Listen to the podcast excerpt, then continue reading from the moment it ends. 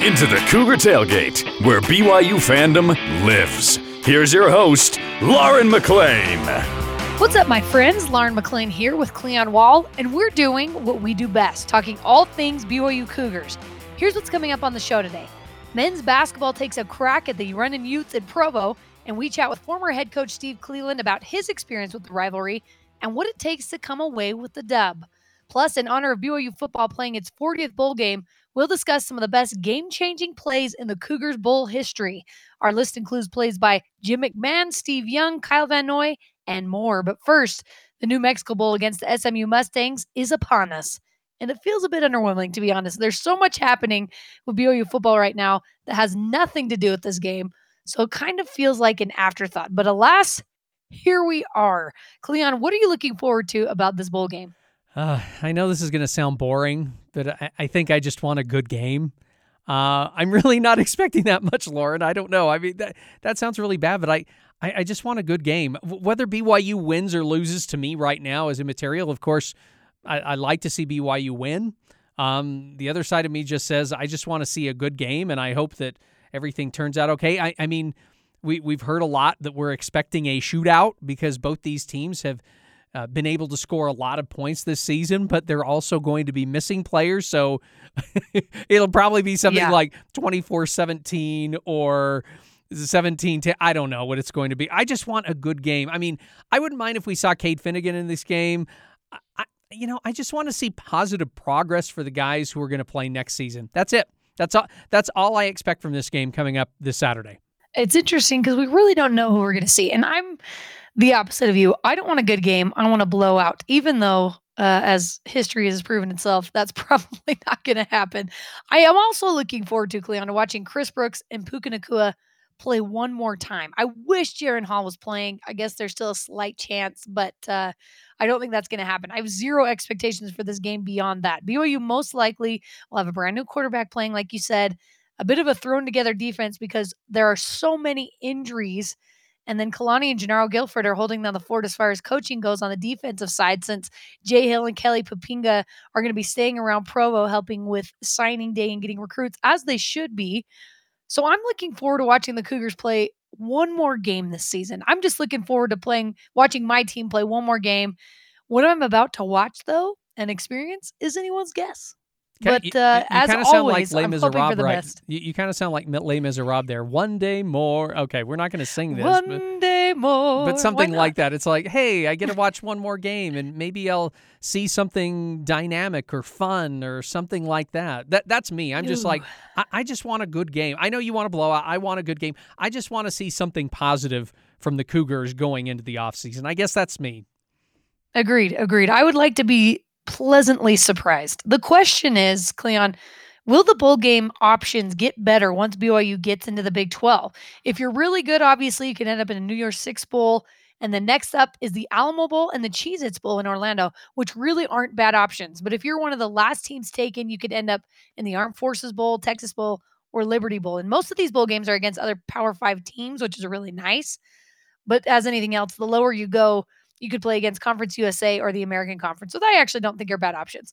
All right, Cleon, call your shot. Will BYU be in a bowl game next year or not? I am gonna say I'm gonna say yes. Right now, right now, I'm gonna say yes. They'll be in a bowl game next year. I think they go six and six. You know, they're going to start the season out. I think they're going to start the season out 2 and 0. So you only need to win 4 of your yeah. next 10 games after that. So I think they can go 6 and 6 that would put them probably in a lower tier bowl, kind of like what we were talking about, maybe against a Conference USA team or someone from the American Conference. But I think they get six wins. I think they get into a lower tier bowl, and I think they're successful that way. If we're just looking at it from the how was the first season in the Big 12 and they made it to a bowl game, I, I think I think they can do that.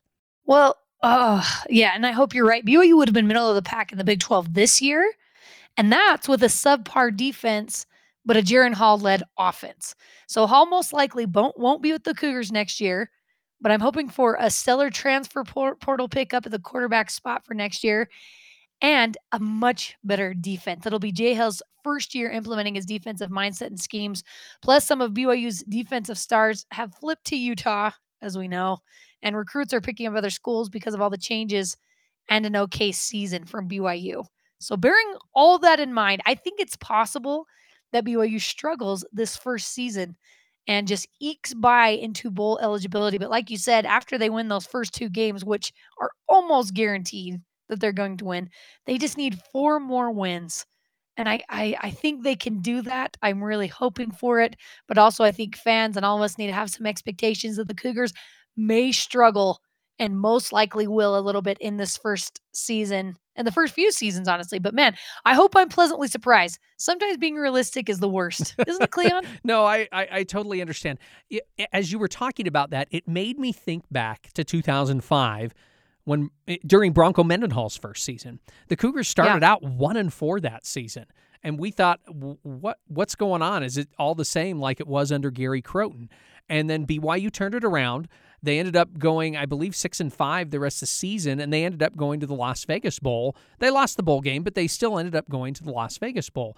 And, and so I, I think that's what you're hoping for. You're as a BYU fan, like you said, you have to be realistic about it. And you're like, well, what are you hoping for? I think that first season you're kind of hoping for. I think they can make 500, and let's just get into another bowl game and you would call that pretty successful in your first season. And you've got to remember there are changes coming about, just like with Broncos' first season. It was like there were changes. There was a new coach, but he turned a team that went five and seven or five and six, I think, his first year into a team that went six and five. It's like, well, big deal, one game. But then the very next season, BYU went ten and two. So it's amazing what you can do just with one season if you can just have something positive like like I said if you can have something positive from this season going into next season and the next season just have a few more little positives here and there. Jay Hill starts recruiting other guys start recruiting and the next thing you know maybe the following season you're 8 and 4 or 9 and 3 or maybe you're just 7 and 5 but you're still seeing progress. I, I think that's kind of what you're hoping for. At least that's what I'm kind of hoping for. So I think that 6 and 6 is is it, it can be doable in that first season of the Big 12 yeah because when there's a new coach that comes in you have to wait for them to get their own guys, even when it's a, a coordinator. They have to get their own guys in. They have to get all the current guys bought into the system, and that can take a year or two. So I think we need to be patient. But uh, uh I see I see a hopeful future for the Cougars. BYU will play in their 40th bowl game when they play SMU. It's the first bowl. The first bowl game for BYU was in 1974. It was the Fiesta Bowl against Oklahoma State, and the Cougars lost 16 to six. BYU lost their first full bowl, four bowl games, in fact, but their first bowl victory was in the 1980 Holiday Bowl, or as we know it, the Miracle Bowl. BYU won 46 to 45 against none other than SMU. BYU scored 21 points in the final 233 of the game to beat the Mustangs to win 46 to 45, including the final heave from Jim McMahon that landed in the arms of Clay Brown as time expired. Down by six now, three seconds left. Third and 10 at the SMU 41 yard line. McMahon all the way back in his own 46, throwing for the end zone. Receivers are there, defenders are there. It is in the end zone. Who has the ball?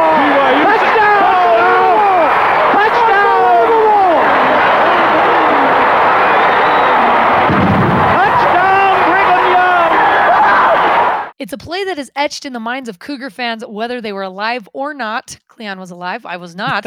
Cleon, is that the single greatest game changing play in BYU's bowl history, in your opinion? First of all, thanks for bringing up my age again. Um, yes, it clicks all the boxes of excitement. Last play of the game, check. Wins the game, check. Caps off an improbable comeback, check. It, it, it was just an awesome play uh, to see that. Uh, I, I, didn't get to. I, I don't. I didn't see it live, you know, on TV, or I wasn't at Jack Murphy Stadium when the game happened against SMU. I didn't see any of that. But going back and looking at those, that highlight, it's been played over and over and over again, and it mm-hmm. just, it, it just, it, gives you all the feels. I guess is what people say now.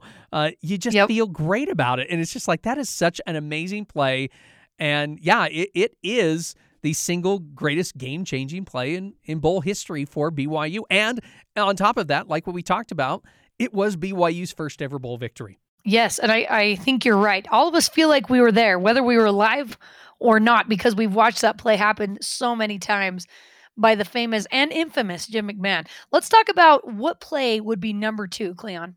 Okay. Uh, here are some potential nominees. I'll name, uh, since you brought up my age, I'll name the older ones. Uh, it 1983, Steve one Young, not one. Steve Young catches Steve the won. yeah he is number one or he was number eight or whatever you want to say. Steve Young caught the game-winning touchdown pass in the 1983 Holiday Bowl against Missouri, and it, I, I don't remember seeing that one live either. But it's amazing to see him catch it on his fingers, like barely in his fingers. It didn't look pretty. That play was not a pretty play, but No. it worked. No, it was not. But he caught it, and that was the game-winning catch. So just that was amazing. Uh, Robbie Bosco's game-winning TD to Kelly Smith to win uh, the Holiday Bowl in 1984, and also the national championship game uh, against Mission, Michigan. Also very good. Uh, Ko Louis 28-yard touchdown catch from Steve Sarkisian in the 1997 Cotton Bowl to give the Cougars a 19-15 lead. There were still three minutes left to go in the game, but still amazing that BYU was able to make a comeback and to uh, take a lead late in the game. And then in that same game, uh, uh, let's go with the defensive play. Omar Morgan's game winning interception in that 1997 uh, Cotton Bowl to seal the win. So those are four of the nominees. Let's uh, turn it back over to Lauren. So official, my goodness. Know, it's like you did mm, the news or something. It's either that or I, I wanted to be a game show host. It was one of the two. Oh yeah, that that did sound much more like a game show host. That's right. All right, Laura, I'm going to hop on to uh, 2007 in my recent memory. Eathyn Manumaleuna blocks UCLA's game-winning field goal attempt in the Las Vegas Bowl. I remember that very well. That was awesome. 2011 Armed Forces Armed Forces Bowl versus Tulsa. Riley Nelson's two-yard TD pass to Cody Hoffman when we thought he was going to spike it. Do you remember that? But instead, it was the winning score. 18 They seconds. clock it. He'll fake the clock. Throw to the end zone. Touchdown! Cody Hoffman with 11 seconds remaining. And then in the 2012 Poinsettia Bowl, I remember this one the most. Kyle Van Noy stripped San Diego State quarterback to recover the ball in the end zone to give BYU the 10-6 lead. First lead of the game, and then the Cougars end up winning 23 to 6. And then 2016, Kai Nacua seals the Poinsettia Bowl victory with an interception of none other than Josh Allen and the Cowboys. So, Cleon, what do you think of all those? Which one is number two? Ooh, this one's a tough one for me. Uh, if I wanted to go with the unexpected, like I can't believe that they did this or that the play actually worked, I'm going to go with Riley Nelson's two-yard TD pass to Cody Hoffman when everyone thought they were going to spike the ball. I, I seriously, everyone except probably the players on the field. And I think some of the coaches thought they were going to spike the ball too, but they go for it and they score a touchdown with, uh, I, I I believe it was less than 10 seconds left in the game. So for the unexpected, I go with that. If I want to go with nerve wracking, I'll go with Eathyn Manumaleuna's block. Um, or maybe, or, or maybe Omar Morgan's interception in the Cotton Bowl. I'd probably go with Eathyn Manumaleuna's block just because it was just like I can't believe BYU's played this well Mhm. and they're going to lose it on on a field goal. And Uh-huh. and then all of a sudden Manumaleuna blocks it and BYU preserves the win. So I that one's a good one too. If you want something epic to walk, watch, I'll go with Steve Young's game-winning touchdown grab. But I, if I if I want to go with something close to what we've already established of it's checking all the boxes, I'm probably going to still go with Riley Nelson's. Hey, I'm going to spike the ball. Whoops, I'm not. I'm going to throw a two-yard touchdown pass to Cody Hoffman, and everyone's just standing around going, "Wait, what just happened?" Yep. You can't say anything about Riley Nelson except that he is just a gutsy, gutsy player. He was he was fun to watch. You didn't always know what you were gonna get, but man, he he definitely had a lot of courage and I loved I loved watching him. We didn't mention Cleon the 2014 bench clearing bowl against Memphis. Um for all of you I, I did throw that as a, remember as a that, joke yeah. nominee. I was like, "Hey, what do you Yeah, think yeah, about yeah. this, Lauren?" And I'm just like, "I'm not expecting." I was actually there. Were I was you? actually there at the Miami Bowl. I was. Um, it was really interesting. Not sure what happened. There was that that whole game was just so chippy, back and forth. that But yes, we won't go there. that has we to won't be go there. that has to be one of the low lights. I uh, before you give yours, I, I will have to say that has to be one of the low lights where it was just like, "Wait, what? Yeah. What? What just? Wait, what happened here?" So Yeah, it- that was maybe the low light, uh, low light of the bowl game era yeah, for BYU football. For my personal memory bank, I got to go with the Kyle Van Noy show against San Diego State in 2012. BYU was down three to six heading into the fourth quarter, until Kyle Van Noy sacked the QB, causing a fumble, and he fell on it in the end zone for the lead. I remember that. And in the same quarter, Kyle Van Noy had a pick six to end the game. Van Noy was named the defensive MVP after finishing with two touchdowns in the fourth quarter, mind you, a forced fumble and fumble recovery, one interception, a block punt, three and a half tackles for loss, one and a half sacks, and eight total tackles. He just took over that game.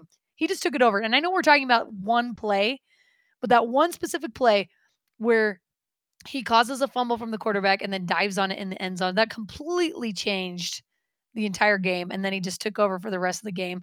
That's when I knew that Kyle Van Noy was destined to play at the next level. He just, I, it was James Lark as quarterback. James was a backup at the time. He wasn't playing very well in that game. BYU's offense was really struggling, and you could just see it in Kyle Van Noy's eyes. He's like, all right, I'm taking this into my own hands. And he did. It was awesome. Do you remember that? Oh, yeah. I, I do remember that game. Not only is football happening, but also men's basketball against none other than the University of Utah. Coming up, former BYU men's basketball head coach Steve Cleveland joins us to talk all things blue and red. It's rival time up next on Cougar Tailgate.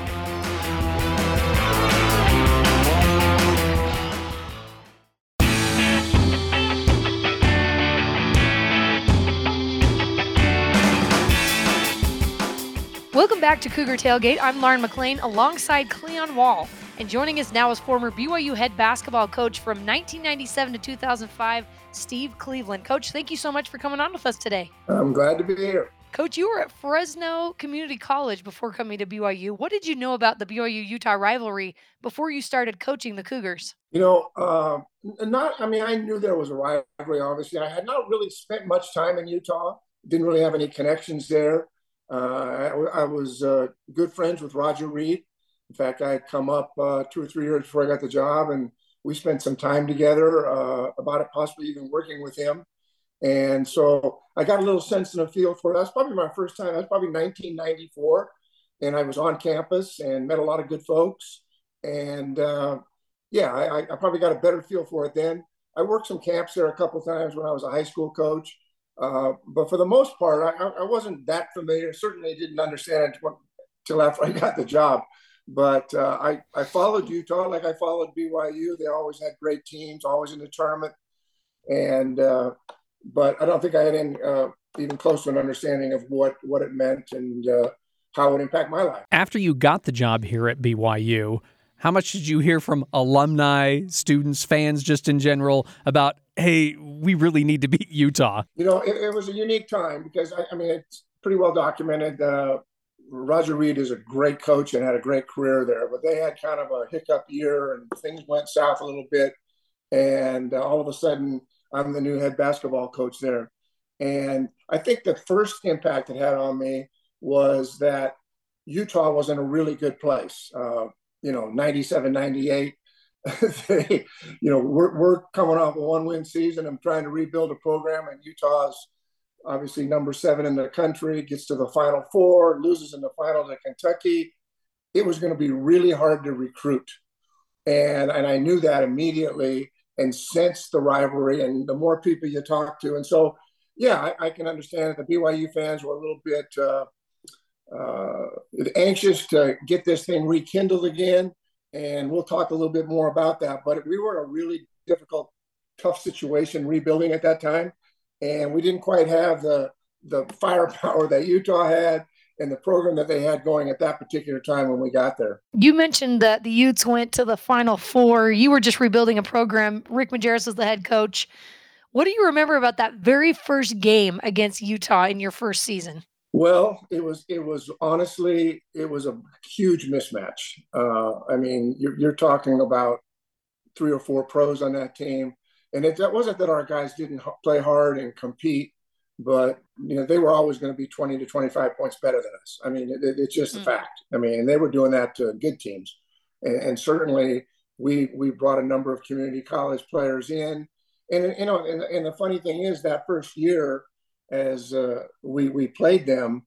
Uh, you know, for for me, I, I, don't think I was as emotionally involved at that point in time. We were just trying to to rebuild a program, and and we couldn't let Utah, who at the time, and, and I'm sure it was painful for the fan base, but for us, it was more looking forward, looking down the road So I, I wasn't. I, I, knew what the fan base wanted, but the reality is that we were not in a position for a couple of years to even have an opportunity to do that.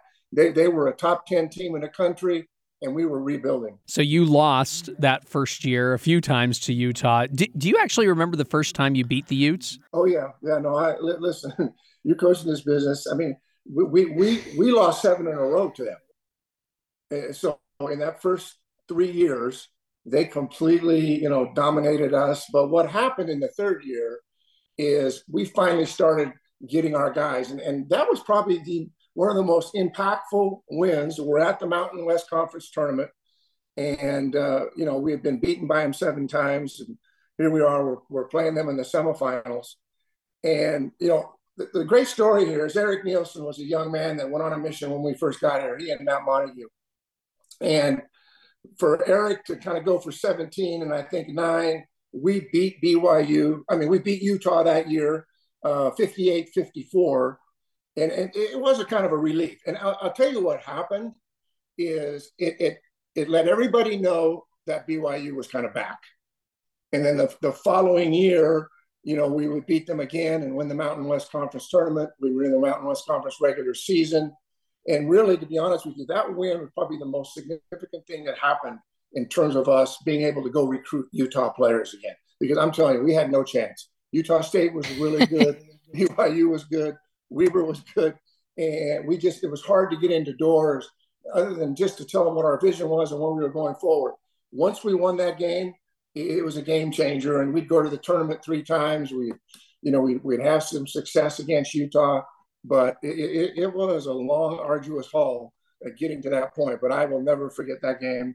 And uh, you know, Eric was uh, just such a sweet young man and a big part in terms of leadership to our team. You mentioned relief as one of the things you were feeling when you finally got to beat him. I can't imagine being a head coach uh, for a major university and all the pressure that comes with that. What what else did you feel after finally beating the Utes after a, a seven year losing streak? You know, I, I, can still remember going into the uh, uh, the post game area, and I they, I brought Eric with me. And um, I, would be honest with you, I think there were a really, and it wasn't just BYU folks; it was you know BYU Utah folks because we were at the tournament, and uh, I could feel a genuine a love from the media. Not you don't always have that with me as a coach, but I could just feel like, uh, like okay, you got to feel good about this. And there was some a, kind of a piece that came about me, and and to hear Eric and then ask Eric. Then nobody knew Eric Nielsen was. He'd been gone for two years in Russia on a mission.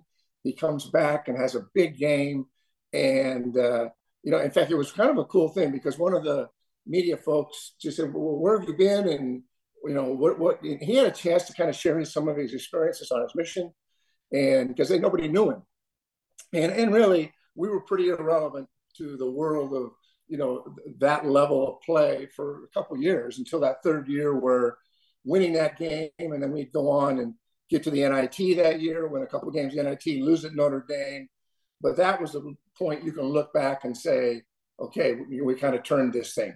You know, BYU hasn't had many rebuilding times. And usually it's sustaining and they've had a lot of success. Um, but in this situation, it was a little bit unique. And yes, it was, uh, I guess you could say the thing that comes to me is you just kind of take, take a deep breath and exhale and go, okay, let's move forward. Was was that your most memorable game against Utah, or or do you have another one that you really love? Because I have one that I love when you, that you coached in, but I want to hear what your answer is. It, it's probably the same one. So you know, we're we have kind of won uh, won the league, and uh, we we we were in a situation in 2001 2002 where uh, we had beaten beaten by Utah at home, and we're we're down. We're, we're literally down like 23 or 20. Or I think it was 21. We were down at second half, but we I think it got to about 23 or 24 we're down in the second half at home. We've got a good team. We lost some really good senior leadership with Terrell Lyday and Trent Whiting and Mekeli Wesley and Matt Montague and Eric. We lost some of those kids. We're starting over. And the place was packed. Uh, I think it was during the Olympic time. And because I can remember afterwards going up to Salt Lake for some Olympic events. And to see the two seniors, Matt Montague and Eric Nielsen, uh, hit huge shots late in that game Dan Howard, who a lot of people aren't going to remember or know, uh, hit a big free throw, and Mark Bigelow finished it. But that was probably the most rewarding win when you, we were down 20 plus and to come back and, and to see the fan base and uh, it, it, was a special night. Yeah, and that's the same game that I was going to say, uh, Lauren and and Coach Cleveland. I remember helping out with the broadcast of that game, and when Eric Nielsen hit the shot to take the lead, it, I think it was Eric Nielsen. But yes, it was. Yeah, it, it just it was amazing to me that that you, that your team was able to do that. It's incredible to me that the rivalry games are some of the most memorable, just for everybody involved, uh, fans alike. So, as a coach, you mentioned how big the rivalry game plays into recruiting in state and how important that is. Because of that, how do you prepare your teams for this game year in and year out? Is it different than any other game? Yeah, it is because number one, you know, and we didn't have. I mean, there were times that when I was coaching there, we had a number of Utah kids on the on the on the roster, and there was other times where, you know, maybe maybe a third of or a half of them were and half weren't. But uh, I, I think in preparing for that, I think I probably made this mistake, you know, early on. We, we had some, a whole lot of different experiences throughout this process. And I think the one that made the most sense is that let's just basically stay with the process. That We don't have to do anything extra. We didn't have to give a big pep talk before the game. They understood. They clearly understood. That may not have been true the first year or two when we were struggling, but it became apparent that this was a game on the calendar that everybody looked forward to. As we, you know, I, Jeff Judkins was a part of our program, and uh, when Jeff was at Utah uh, during that during our first few years, he actually contacted me and just felt like he needed to be in a different place, and uh, we ended up hiring Jeff, and and so it, it was also Jeff. I think Jeff was was great for us in the preparation, and and I think that uh, just having Juddy there and having an understanding of that mindset there that um, you know, we didn't have, like I said, we, we didn't have to have a serious pep talk here. It was about execution, staying with the game plan. Don't don't get out of it. And we, we were always were playing. I, I never played a, a, Utah team that wasn't a 20 win season time win and had good success. So beating Utah uh, early on was was something that we needed to do to kind of become relevant again. But uh, for I think for me throughout that process, I, I, didn't hang on to those losses very long. Coach, thank you so much for coming on. We're here with former BYU head basketball coach Steve Cleveland, coach from 97 to 2005. Coach, you were incredible and incredibly wise. And thank you again for taking the time with us today. Hey, thanks, you guys. Love you. Love BYU. Take care. All right. Thanks, Steve. Steve Cleveland is such a great guy. Favorite BYU versus Utah rivalry moment that you have witnessed, Cleon? Which is it? Um, one of my favorites is Yoeli Childs' dunk at Vivint Arena in 2018. That was that. That's a really cool moment. Uh, Eric Nielsen and the Cougars making that huge comeback that uh, Coach Cleveland talked about. That's one of mm-hmm. my favorite. That that's actually that would probably be my personal favorite, just because um, it, it, it was just amazing to see uh, a team that I didn't think was going to beat Utah end up beating Utah and making this incredible comeback. And then, of course, there's the Jimmer Fredette 47 points in Salt Lake in 2011. By the way, my least favorite, Nick Emery punching Brandon Taylor, which leads to Larry Krystkowiak, you know, buying out the game the yeah. following year. Led to a legislative audit. Uh, boo. I hated all of that. We mentioned the low lights of the bowl game. Here's the low lights of the Utah rivalry in Sorry, men's basketball. I, I, had to bring it up. That was like the worst of the worst, having all that come down where it was like one to the next to the next. And it's just like, can't we just play basketball? Mm-hmm. No, I agree with you. I don't. I definitely don't like that aspect of the rivalry. I love I love the competitiveness. I love the banter, but then when it gets to that level, it's a bit too much for me. My favorite was one you mentioned, Jimmer's 47 points at the Huntsman Center in Salt Lake City in 2011. It was epic. I was a student reporter watching during the Jimmer era. Man, I feel so blessed that I was a student during the Jimmer era. It just was so much fun to cheer for men's basketball in those years. His half court shot right before halftime, he drills it and walks off like it ain't nothing. I remember watching him and we interviewed him after.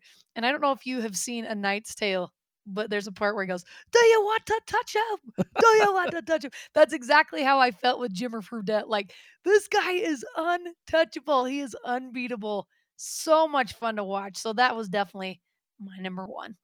All right, and that does it for us today. Thanks again to Steve Cleveland for coming on the show with us. You can join the Cougar Tailgate wherever you get your podcasts on Apple, TuneIn, Stitcher, Spotify, or on BYURadio.org. And by the way, this is our last episode of the year. We're going to take a few weeks off, and our next episode is going to be the first week of January. Cougar Tailgate is a production of BYU Radio.